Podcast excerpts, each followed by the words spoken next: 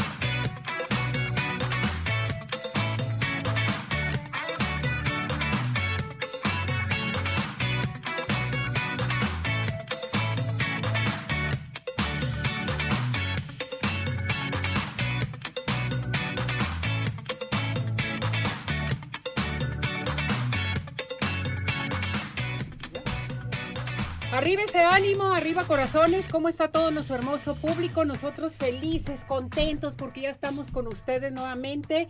Y mire, estoy feliz, estoy de manteles largos porque hoy nos visita una gran personalidad, una personita que estimamos demasiado conjuntamente con su hermano, don Heriberto. Hoy está con nosotros Javier Calderón de Rancho Calderón. Nomás quiero que observen en nuestro podcast, que lo van a checar y van a checar la transmisión de Arriba Corazones, las nochebuenas que me trajeron el día de hoy. Están hermosas. Todo el mundo a comenzar a participar, a preguntar de la Nochebuena, cómo la tengo que tratar, cómo la tengo que cuidar, en fin, porque tenemos que poner hermosa la casa, la oficina, la esquina, el rincón, donde sea, con Nochebuenas. Bueno, antes de iniciar con esta entrevista, saludamos en los controles Cesariño, nuestro operador. Tenía, mi muñeco cuando llegó a trabajar, bien temprano, qué barbaridad. Ismael, mi productor, mi todo, ya está listo y preparado, que viene guapísimo, qué barbaridad. Y usted que ya está lista y preparada también para llevar a cabo este programa de Arriba Corazones. Les recuerdo nuestro WhatsApp 17 400 906 nuestro WhatsApp, también teléfono de cabina 33 38 13 13 55 para que todo mundo en estos momentos comiencen a llamar, a participar, a hacer sus preguntas, sugerencias, peticiones y demás. Bueno, ya nos vamos a nuestra entrevista especial, como se los mencioné. Hoy nada más y nada menos que tengo como invitado a Javier Calderón. Él es gerente de producción de Nochebuenas del Rancho Calderón. Hoy hablaremos acerca, bueno, pues nos hablará del Rancho Calderón y más aparte de la flor de Nochebuena. ¿Cómo estás, Javier? Me da mucho gusto verte, saludarte. Gracias, muy amable. Pues mira, ¿quién no se puede poner feliz con este entusiasmo, con esta energía que vienes a contagiar? Bueno, y espero que no solamente tu carisma, tu corazón, tu alegría nos contagie, sino que también esta flor de Nochebuena, de la cual vamos a hablar mucho, eh, propicia de esta temporada de Navidad, tiempos de compartir, tiempos de estar alegres y pues bueno, eh, tenemos ahora sí que este momento para, para darle rienda suelta a platicar sobre el tema de la Nochebuena. Bueno, platícanos, vamos un poquito sobre qué, este, qué significado tiene la Nochebuena, de dónde proviene la Nochebuena, ¿sí? Perfecto. La, flor de Nochebuena, eh, pues vamos a hablar que es una contribución de México hacia el mundo en el tema de los símbolos navideños, ¿sí? Eh, si tenemos esferas, si tenemos por ahí también ya en el marketing otro tipo de publicidades, vamos a hablar que en la parte de la naturaleza, pues tenemos la flor. En este caso, la Nochebuena eh, se habla que es nativa de México, no solamente, bueno, de la parte de, de, aquí de México, sino también de Centroamérica. Llega a encontrarse de manera natural este, hasta Guatemala. Sí, bueno, nosotros la vamos a encontrar de manera silvestre desde la Sierra Madre Occidental, es decir, partes semitropicales, no le gusta excesivamente el calor, tampoco mucho, mucho el frío, ¿sí? Este, entonces, nuevamente eh, redundo que es una planta totalmente mexicana, aportación pues de nuestro país como símbolo navideño para, para, para estas festividades tan bonitas. Es que nosotros nomás tenemos una Nochebuena y ya es símbolo navideño totalmente, ¿verdad Javier?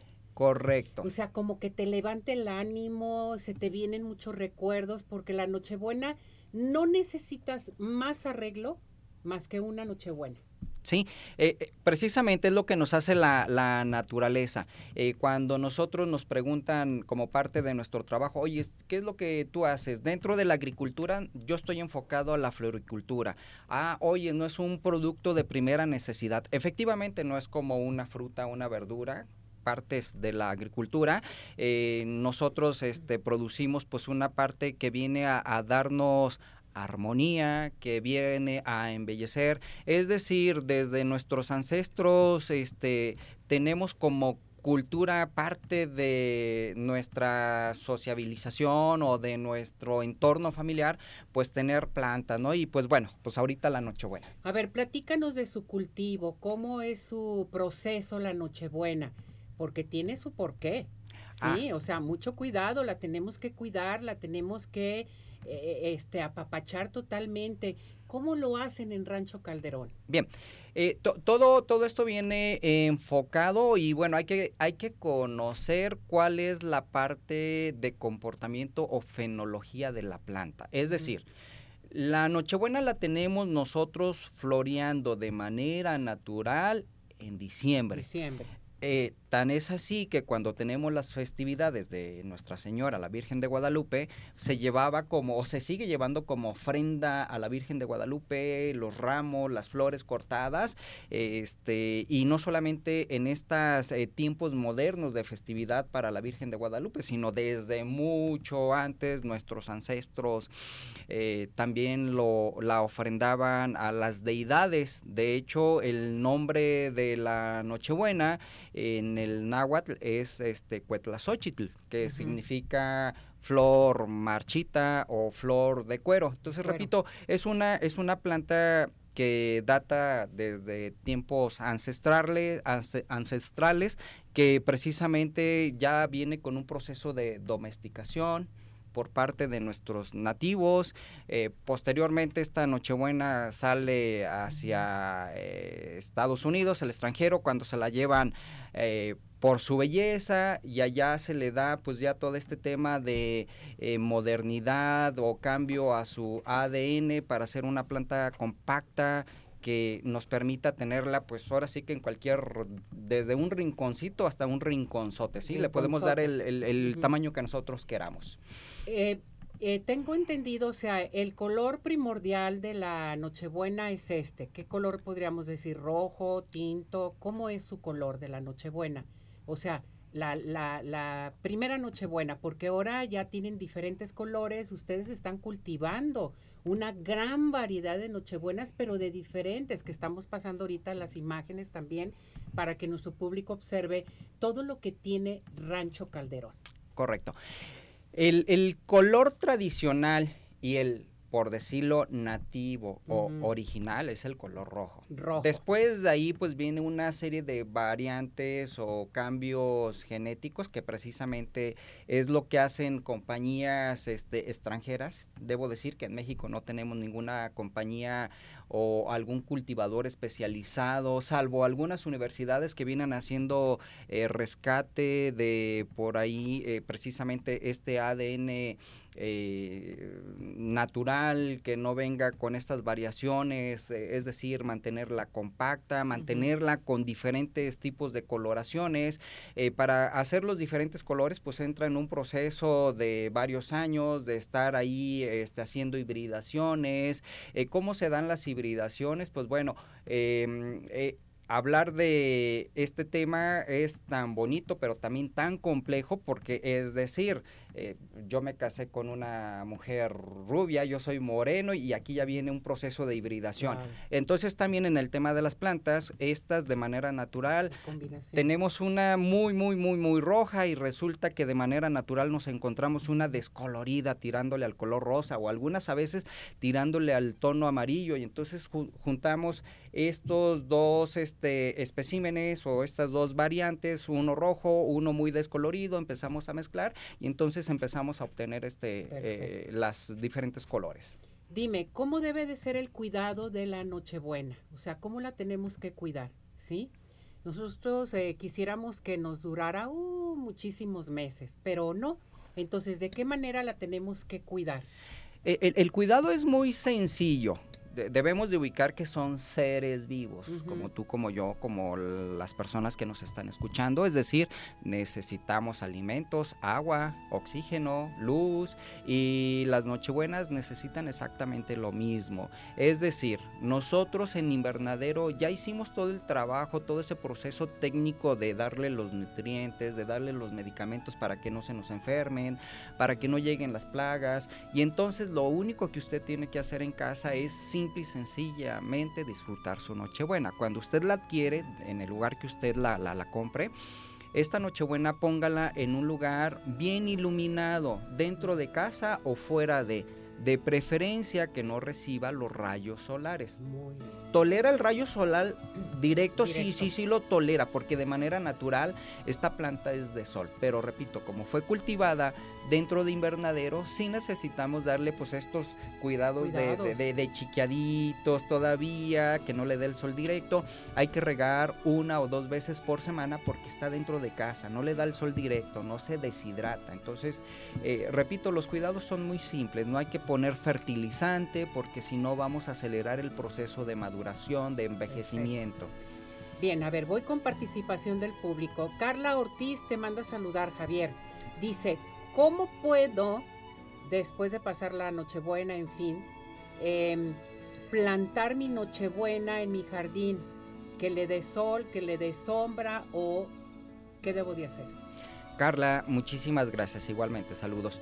Eh, bueno, una vez que nosotros ya disfrutamos, pasamos toda la Navidad este, con esta Nochebuena en casa, mm, no solamente Navidad, ¿eh? va a pasar también los buñuelos y mm. este esta rosca de Reyes el 6 de enero. Y todavía le va a llegar a los tamales de la Candelaria. Es decir, van a tener la Nochebuena floreando según los cuidados que ustedes hayan dado en casa, la planta está floreando hasta febrero. Bueno, una vez que ya terminamos las festividades eh, navideñas, que precisamente terminan el día 2 de la Candelaria, este, no soy experto en estos temas, ¿eh? pero he escuchado que termina el del día 2. Muy bien.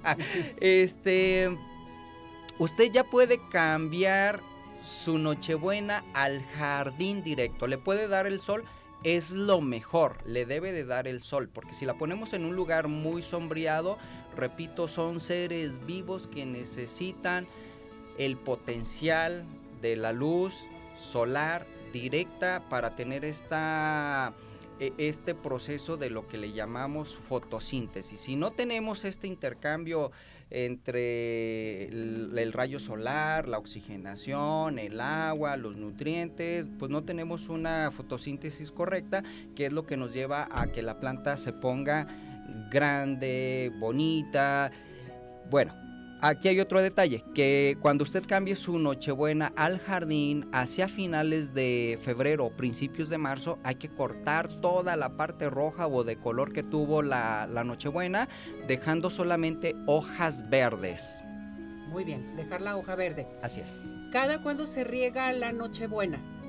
Bueno, eh, dentro de casa, ahorita precisamente que tenemos condiciones frescas, incluso pues este día tan bonito que tenemos de lluvia, eh, la Nochebuena la vamos a regar una vez por semana, quizás dos. Pero ¿cómo me doy cuenta cuando regar la Nochebuena? Pues cuando usted este, pase por ahí un ladito, vea cómo está la tierra o el sustrato, ponga el tacto de sus dedos, mano, y si le desprende una cantidad o percibe la humedad, pues quiere decir que la planta no necesita agua. Pero si este, usted palpa y pues no siente esa humedad y más bien se trae como que ya el polvito, la tierrita del sustrato es el momento necesario para ponerle. ¿Qué tanta eh, agua le vamos a poner? Pues generalmente 100, 200 mililitros según el tamaño del contenedor que se haya comprado, así es. La señora López te manda a saludar Javier y te pregunta, ¿es bueno sacar al sereno la Nochebuena por la noche? O sea, tenerla, tenerla por adentro, yo creo que a la oficina, en la casa, en fin, y sacarlas por la noche?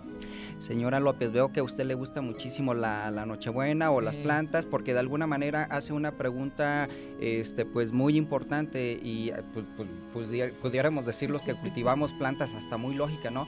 Pero efectivamente si la tenemos dentro de casa o peor, o no peor, sino en condiciones de oficina o lugares muy encerrados, si al final de nuestra jornada las podemos sacar precisamente para que se oxigenen, reciban este sereno, que es un regalo de la naturaleza, precisamente eh, obtener estos este, factores ambientales naturales, su planta le va a agradecer muchísimo. ¿Cuándo hay que meterla al día siguiente? Al día siguiente, si usted llega y le recibe unos rayitos solares, 8 o 9 de la mañana, pues es como nosotros ahorita que tenemos el frío y quien no quisiera estar ahí en el solecito, este, recibiendo pues eh, esta energía, ¿no? Entonces, em, volvemos a meter a nuestra planta 9, 10, 11 de la mañana y pues la planta nos va a durar, repito, sin ningún problema hasta febrero, marzo floreando. Muy bien. La señora Topete te manda a saludar Javier, que das muy buena explicación y te pregunta, ¿sí? ¿Tienen a la venta ustedes las Nochebuenas? Señora Topetes, gracias por su salud. Sí, mire que, eh, bueno, nosotros tenemos 30 eh, años ya eh, como cultivadores y no solamente la invitamos a que compre, eh, nuestras puertas están abiertas prácticamente los 365 días del año.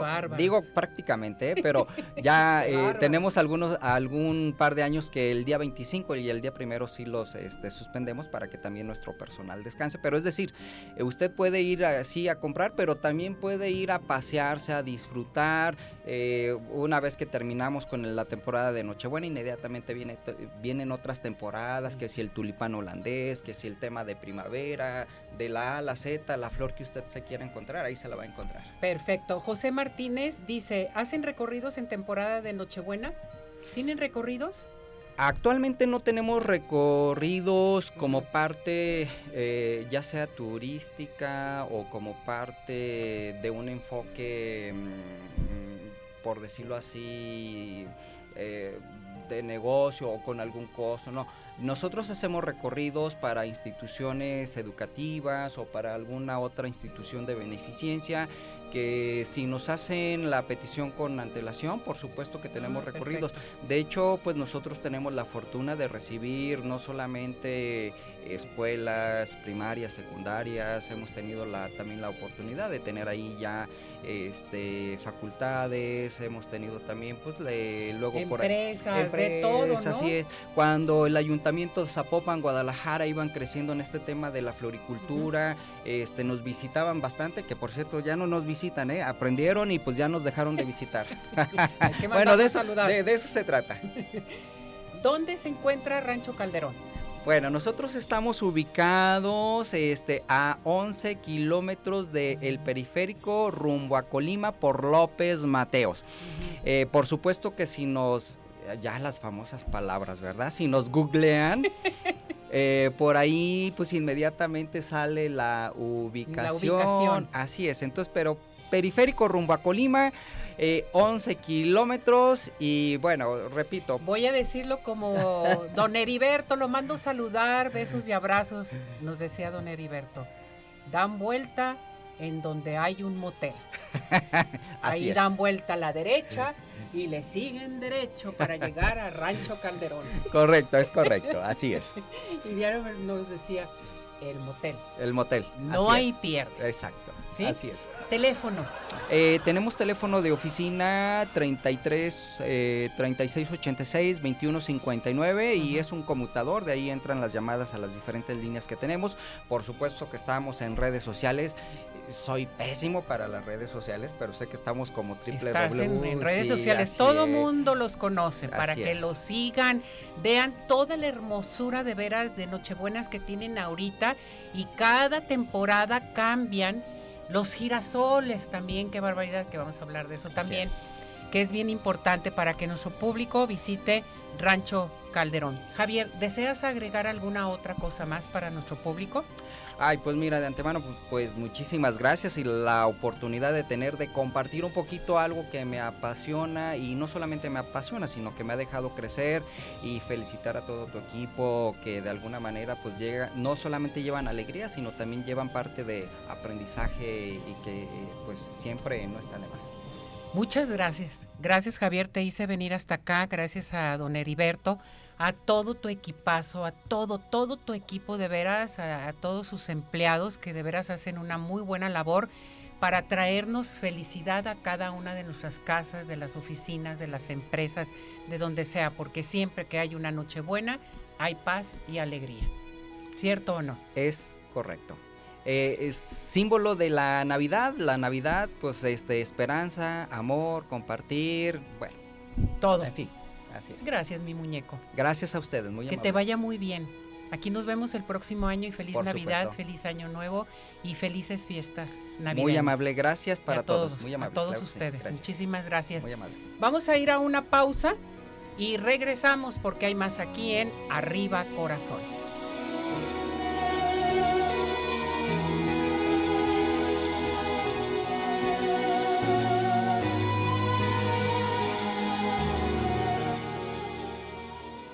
Hola amigos, les habla el Dr. George. Corregir las deformidades de los dedos, alteraciones en tendones, ligamentos, cápsulas articulares, juanetes y restituir tu biomecánica mediante mínimas incisiones y un trauma mínimo de los tejidos es el principal objetivo en Dr. George.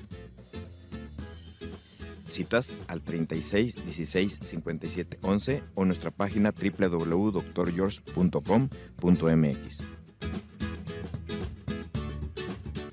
Centro Oftalmológico San Ángel, una bendición para tus ojos. Es una institución que se preocupa por la salud de tus ojos. Contamos con tecnología de punta en estudios y tratamientos. Comunícate al 3336 1494 82. Visítanos en Santa Mónica 430, Colonia El Santuario. Centro Oftalmológico San Ángel, una bendición para tus ojos. ¿Quieres disfrutar de un delicioso postre? Five in the Sky es tu mejor opción. Cuenta con una gran variedad de postres, cheesecake, brownies, galletas, cupcake, panqués y mucho más. Síguelos en redes sociales, Facebook e Instagram. Haz tu cotización para pedidos especiales al teléfono 3336 110115 o envíos a domicilio al 3311 77 38 38. Visítanos en Plaza Andares, Suécano 1, Five in the Sky. Los mejores postres, no hay imposible.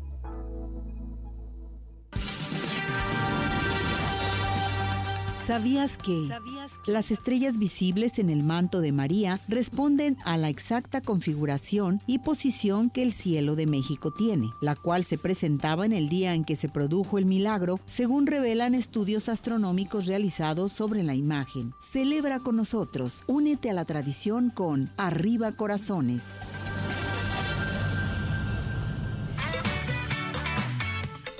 Unos minutos continuamos. Participa. Nuestro WhatsApp 3317 400 906.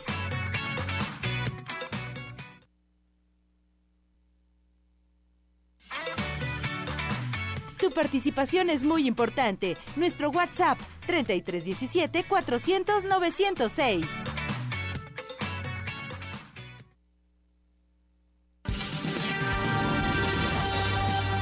¿Sabías que? Se calcula que en las peregrinaciones del 12 de diciembre arriban a la basílica cerca de 7 millones de personas. Estos feligreses se congregan para festejar a la Virgen anualmente. Celebra con nosotros, únete a la tradición con Arriba Corazones.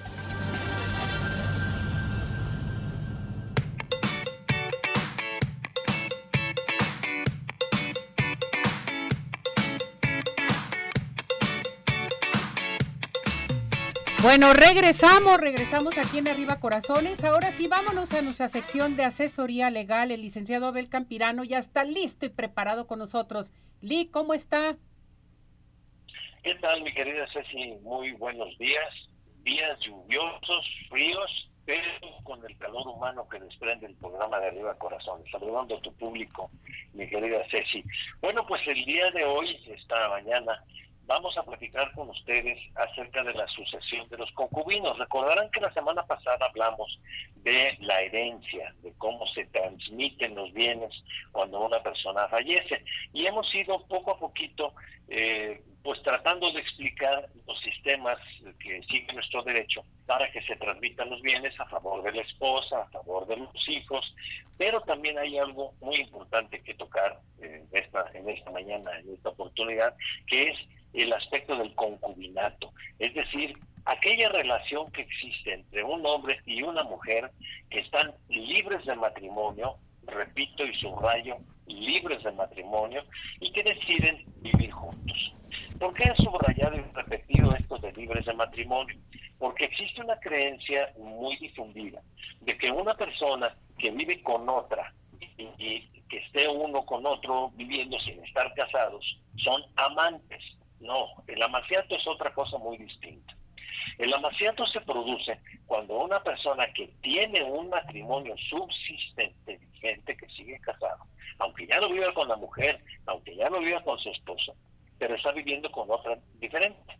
Ese es el amaciato. Y tiene incluso hasta consecuencias penales. Pero el concubinato es muy sencillo son personas libres de matrimonio. Puede ser una viuda y otro viudo, una viuda y un soltero, o dos divorciados, y entre sí no están casados. Ya definido lo que es el concubinato, vamos viendo qué nos dice la ley de manera técnica, cómo lo define. Y dice que el concubinato es un estado por el cual un hombre y una mujer solteros viven como si fueran cónyuges. Esto de solteros aplica para viudos y para divorciados. Viven y se comportan como si fueran esposos. Van juntos al, mar, al mercado, al cine, a donde quieran, a misa, a donde quieran ir, pero no están casados. Y para que exista el concubinato, deben de tener, esa relación debe de tener cinco años o más. Se considera también concubinato cuando tienen tres años de esa relación y ya tienen un hijo. Entonces, eso es el concubinato. La pregunta es, ¿una concubina hereda? La respuesta es sí, y hereda como si fuera esposa. Eso a más de alguien podrá escandalizar, pero ¿cómo es posible que la ley considere iguales a una concubina, a un amante, que a una esposa? No, no, no, no, no. Ya dijimos, el amaciato es otra cosa. Pero el concubinato es un matrimonio, pero llamado de facto, de hecho. Es decir, no tiene la bendición, dicho entre comillas, de un juez del registro civil, pero sí tiene la bendición, también dicho entre comillas, de la ley, porque la ley sí reconoce el derecho de la concubina a heredar, de tal suerte que si yo soy soltero, soy divorciado o soy viudo y vivo, y vivo con una mujer que esté en esas mismas condiciones, al morir yo, a esta señora, que es como si fuera mi esposa, pero no lo es, pero como si lo fuera, tiene derecho a recibir una herencia. ¿Y quién lo dice? Lo dice la ley. Hay un artículo que es el artículo 2941 del Código Civil. Dice, y aquí lo tengo en la mano, eh, textualmente esto. Tendrá derecho a heredar, aplicándose las disposiciones relativas a la sucesión del cónyuge, es decir, esposo, la persona con quien el autor de la herencia vivió en el mismo domicilio como si fuera su cónyuge durante tres años si tuvieron un hijo o más en común, o durante cinco años si no hubieran tenido hijos, siempre que ambos hayan permanecido libres de matrimonio durante el concubinato, y en ambos casos se deberá entender que el concubinato se produjo, obviamente, inmediatamente antes de la muerte. Ojo, dice la ley, si fueran varias las personas que vivieron con el autor de la sucesión, o si ese fuera su cónyuge, ninguna hereda. Precisamente es justo lo que la ley está tratando de evitar, un amaciato. Es decir, yo tengo mi concubina, pero tengo por ahí otra relación con otra mujer. No, no, no. No se puede eh, ser y no ser al mismo tiempo. El concubinato se da como un eh, matrimonio, insisto, nada más que no está reglamentado como el matrimonio civil porque nunca se casaron el término oficial de registro civil. Y hay muchas parejas, Ceci, que han vivido juntos durante muchos años de su vida, nunca se casaron porque hay personas que dicen, hombre, si me caso, luego me viene la mala suerte, me llega la sal y me voy a divorciar, etcétera. Bueno, esa es su creencia muy respetable, pero no les quita el derecho a heredar. Entonces, en conclusión, esta mañana quiero que sepa nuestro público que la concubina, que el concubino tiene derecho a heredar como si estuviera casado con la otra pareja, con la otra persona que integra esa pareja, siempre y cuando hayan vivido juntos durante cinco años si no tuvieron hijos o durante tres años si tuvieron hijos. Y también tiene derecho a la concubina a recibir alimentos. Así que si usted decide no casarse, pero irse a vivir con un señor o con una señora, siempre y cuando los dos no tengan matrimonio, pueden hacerlo sin ningún problema y tienen derechos. Con eso terminamos esta sección del concubinato, digo, de la herencia, y la semana próxima voy a platicar con ustedes del patrimonio familiar, este, mi querida Ceci, que es una cosa muy importante el saber cómo podemos evitar que nos vayan a embargar, que nos quiten el patrimonio de nuestra, de nuestra familia. Ojo, el patrimonio familiar nos protege de un embargo, de un banco, de una tarjeta de crédito, de una hipoteca, nos protege de un crédito laboral y nos protege hasta del fisco, hasta de los que nos quieran cobrar impuestos, primero se protege el patrimonio familiar. Algo interesante que platicaremos la próxima oportunidad, si tú me permites. Perfecto, licenciado. Aquí Alondra Salas ya, ya preguntó que cuántos años se considera concubina a una persona, ya lo comentó usted, cinco o tres años, ¿verdad, Lick? Cinco años si no tienen hijos y tres años si tuvieron un hijo. Muy bien. ¿Qué teléfono nos comunicamos con usted, licenciado, por si hay alguna duda? te voy a dar el de mi oficina, es triple tres 641 1405 triple tres 641 1405 que pregunten por Jocelyn para que les dé una cita, una información y que nos digan que hablan de parte del programa para hacerles una consideración en los honorarios. Perfecto, muchísimas gracias licenciado, nos vemos y nos escuchamos la próxima semana. Como siempre, honor y placer, mi querida Ceci, que Dios te bendiga y hasta la próxima semana. Gracias, mi muñeco, cuídese, feliz día. Oigan, vámonos inmediatamente con el doctor George. El doctor George te dice, cuidado con tus juanetes, despídete de ellos a llamar al 33 36 16 57 11, la primera consulta con el 50% de descuento, 33 36 16 57 11, Avenida Arcos 268, Colonia Arcos Sur, Doctor George. Dígame usted cuáles son los mejores postres de toda la zona metropolitana, Pie in the Sky. Besos, galletas, panques. Para esta temporada navideña no hay mejor que un postre, un regalo de Pie in the Sky. Pedidos especiales, llama al 33 36 11 01 15. pedidos a domicilio 33 11 77 38 38 o visítanos en Plaza Andares Sótano 1. Pine the Sky, los mejores postres, no hay imposibles. Les quiero recordar que el Centro Oftalmológico San Ángel tenemos consultas gratis a llamar con nosotros para otorgarle su vale de consulta. Contamos con tecnología de punta en estudios, tratamientos, cirugía láser, cirugía de catarata y todo tipo de padecimientos visuales. A llamar al 33 36 14 94 82, Santa Mónica 430, Colonia El Santuario. Centro Oftalmológico San Ángel, una bendición para tus ojos. Y bueno, vámonos al clima. El clima no debe de faltar aquí en Arriba Corazones. Mauricio López ya está listo y preparado con el clima desde el Instituto de Astronomía y Meteorología de la Universidad de Guadalajara. Vámonos con él. Adelante. Un saludo desde el Instituto de Astronomía y Meteorología de la Universidad de Guadalajara. Les comparto la información meteorológica para el día de hoy lunes. Tenemos condiciones muy similares a la jornada anterior, el día domingo, una corriente en chorro subtropical que nos está trayendo mucha humedad del Pacífico mexicano. Está asociada con una vaguada que ya lo hemos mencionado en otras ocasiones. Es una especie de baja presión en altura que lo que hace es desestabilizar la atmósfera y por lo tanto favorece el crecimiento de nubes tal y como lo vemos en la imagen de satélite. Asociado a estos sistemas tenemos un sistema frontal que está avanzando por el sur del Golfo de México y también está ocasionando tiempo inestable en aquella región. Es por ello que esperamos algunas precipitaciones, sobre todo en la región centro-occidente y sur de la República Mexicana. Los modelos de pronóstico están indicando que los acumulados de precipitación estarán justamente en los estados del centro y sur de nuestro país con acumulados puntualmente superiores a 10-15 milímetros, incluyendo el estado de Jalisco, sobre todo en zonas montañosas y hacia el norte del estado.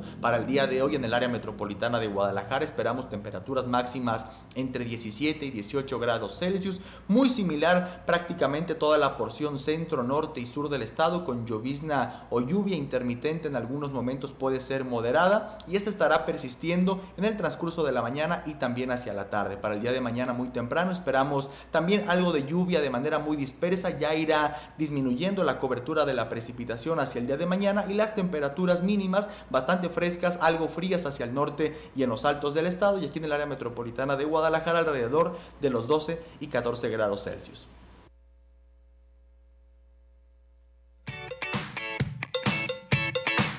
Muchísimas gracias, gracias Mauricio. No se les olvide que el doctor George te dice, tienes deformidades de tus dedos, fuera con esto, con el doctor George. A llamar al 33 36 16 57 11, 33 36 16 57 11. Y vámonos al centro dermatológico Derma Highland. Les quiero recordar que tenemos un aparato excelente que se llama Ultherapy que nos va a ayudar a levantar, tonificar y tensar la piel suelta. Aplicación de ácido hialurónica, toxina botulínica, eh, láser, todo lo que quieran en el Centro Dermatológico Derma Highland. Recuerden a llamar al 33 31 25 10 77, 33 31 25 10 77. Y vámonos a Cinépolis. Cinépolis más que cine lleva a la pantalla grande las películas emblemáticas, culturales y grandes musicales. Simplemente ven a Cinépolis, es un gran plan. Nos vamos a ir a unos mensajes y de regreso entramos con el doctor Carvajal con un tema a tratar muy interesante que es el estrabismo. Adelante. ¿Sabías que la imagen de la Virgen de Guadalupe está grabada sobre un tejido de ayate hecho con fibra de maguey, parecido a la pita sin preparar? Es un tejido burdo, incluso se ve a trasluz el movimiento de un brazo, como a través del enrejado de una celosía. Es transparente a pesar de lo grueso que es el hilo. Celebra con nosotros, únete a la tradición con Arriba Corazones. ¿Tienes dudas? Mándanos un WhatsApp al 3317 400 906. Arriba corazones.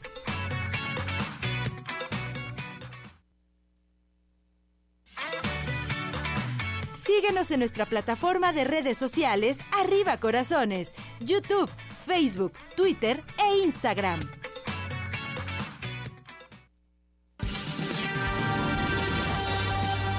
¿Sabías que las dimensiones de la imagen que tenía Juan Diego de la Morenita son 104 por 170 centímetros, además de estar formada por dos partes unidas en el medio por una burda costura vertical, efectuada con hilo de maguey? Celebra con nosotros, únete a la tradición con Arriba Corazones.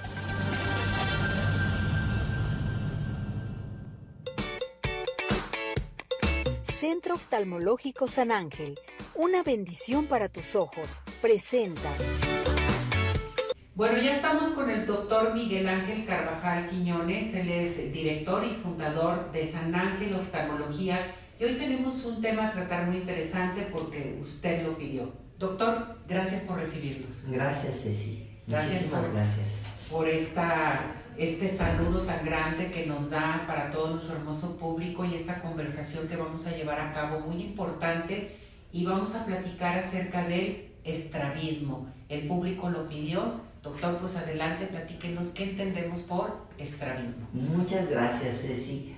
Bueno, entendemos por estrabismo a cuando existe una desviación de la posición primaria de la mirada. Es decir, cuando vemos a un paciente de frente y parece que está viendo hacia adentro, endotropia, o hacia afuera, exotropia. En ambos casos se denomina estrabismo y distinguimos varios tipos de estrabismo, Ceci. Por ejemplo, el estrabismo de aquel niño recién nacido que se lo entregan a la mamá y desde el inicio tiene los ojos metidos, visquitos. Bueno, ese que es el más frecuente, la endotropia, es un estrabismo congénito. La mayoría de estos casos se tienen que operarse. ¿sí? ¿Alrededor de qué edad? es variable, a veces a partir de los dos meses, a veces a partir del año, de los dos años se tienen que operar estos niños.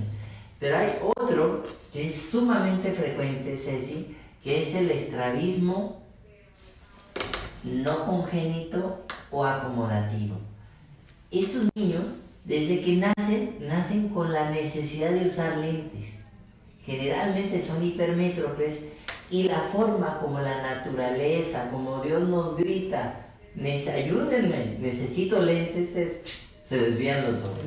Es un aviso para los padres de que deben de acudir con el oftalmólogo, se les adapta unos lentes a tiempo, a tiempo y se enderezan los ojitos sin cirugía.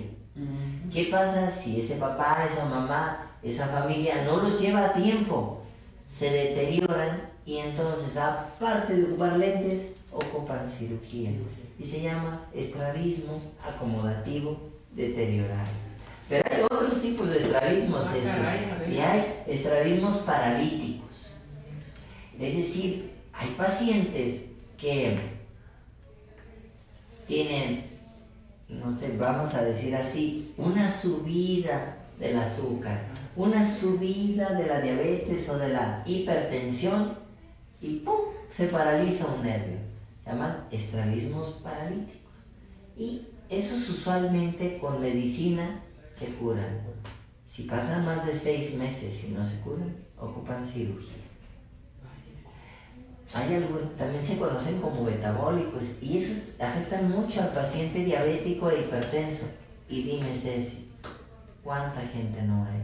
Muchísima gente y qué bueno que lo está mencionando, doctor, porque en ocasiones el familiar se asusta, dice, ¿qué está pasando con los ojos? Llegan asustadísimos y con medicina, que generalmente es vitamina B, se alivia. Y buen control del azúcar y buen control de la presión. Pero hay otros tipos de estrabismo, como aquel niño, vayamos otra vez a ese recién nacido, y lo sacaron antes de tiempo, o no respiró al nacer, o tuvo algún problema del nacimiento que hace que tenga un retraso psicomotriz. Mm. Esos niños pueden tener un tipo especial de estrabismo que con el tiempo, generalmente cuatro años en adelante, se resuelve de forma espontánea, pero algunos ocupan ayuda de cirugía.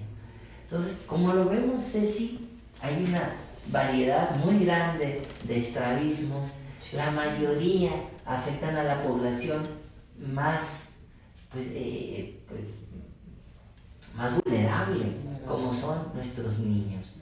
¿Por qué, Ceci? Porque es importante entender un, un, estrabismo, querido público, porque genera una gran cantidad de bullying.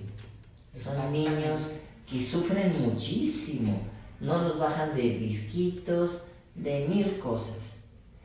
Entonces es por misericordia, por piedad, diagnosticarlos y tratarlos a tiempo, porque le cambiamos, le cambiamos la vida a nuestra niñez. Y la autoestima, doctor, claro. es bien importante. Ahora mismo en Jalisco, nuestro secretario de salud, el doctor Petersen, Fernando Petersen, está trabajando de forma muy, muy, muy importante en este rubro a través de nuestro gobernador en detectar a tiempo, a estos niños, porque muchos de ellos sanarán con lentes, muchos de ellos será cuestión de tiempo, pero algunos ocuparán cirugía y una cirugía les cambia la vida.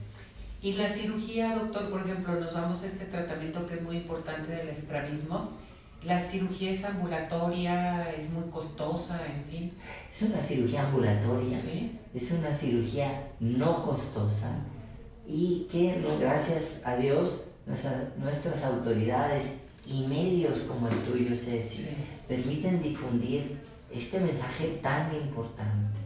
Entonces ya no hay que sufrir, doctor. O sea, hay muchos tipos de estrabismo, pero tienen solución, tienen tratamiento. Claro. ¿Por qué dejar a un niño, a una persona que esté más grandecita, que tiene estrabismo? Mejor hay que atenderlo porque pueden tener la solución ya sea de una cirugía o de un tratamiento. Y de paso le cambiamos la vida. Es decir, mejoras eh, su desarrollo intelectual, su desarrollo psicomotriz y de paso autoestima, interacción social, toma de mejores decisiones, en fin.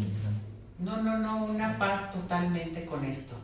Esto lo hacen también en San Ángel Oftalmología. Así es, Ceci. Perfecto. Y representa uno de los siete pilares de la oftalmología, Ceci. Son siete enfermedades que representan en el mundo eh, eh, una gravedad e importancia por la mejora en la calidad de vida. Pero tiene solución. Eso es bien importante, importantísimo, doctor. Me encantó, me encantó esta plática, cómo aprendí, porque realmente no sabía cuántos estrabismo hay, cuántos tipos de estrabismo, pero que hay solución. Si tenemos solución para esto, e invitar a nuestro público a que se vengan aquí a San Ángel Oftalmología. Gracias, doctor. Gracias, Felicidades. Gracias. Nos vemos para la próxima. Hasta pronto. Vamos a esto. Centro Oftalmológico San Ángel una bendición para tus ojos. Presentó. Y bueno, les quiero recordar que Tapatío Tour está presente con nosotros para hacer todos los recorridos que va a venir visita a la casa, que van a tener a los familiares, en fin, vámonos a Tapatío Tour. Hay recorridos, por ejemplo, sábados y domingos, Claquepaque, Zapopan, Guadalajara y Tonalá, de lunes a viernes, Claquepaque y Guadalajara. También hay recorridos para los cumpleañeros, para alguna eh, festividad, solamente en Tapatío Tour. A comunicarse al 33 36 13 08 87, 33 36 13 08 87, Tapatío Tour. ¿Quieres ponerte tus pestañas de una por una, verte bella para esta temporada, para tus preposadas y posadas navideñas? A marcar al 33 31 05 64 40 33 31 05 64 40 con RG Salón y hay una promoción de manicure y pedicure por solo 280 pesos. Estamos en Pompeya 2860 esquina Rubén Darío en Plaza Pompeya local 12. Y bueno, ¿cómo vamos a festejar algo muy importante el Día de las Lupitas, el Día de la Virgen de Guadalupe? Les tengo a todo nuestro hermoso público un cuadro excelente de la Virgen de Guadalupe, mide 1,10 de alto, 82 centímetros de ancho, hoja de oro y plata. Tienen que comunicarse si les interesa este cuadro al 33 38 21 36 99 33 38 21 36 99 y le van a hacer un precio especial diciendo lo vi, lo escuché en arriba corazones. Pues ya nos vamos, nos despedimos. Gracias a todo nuestro hermoso público. Buen provecho. Hasta mañana. Felices fiestas navideñas. Vamos. Doctor George, Podólogos Profesionales, presentó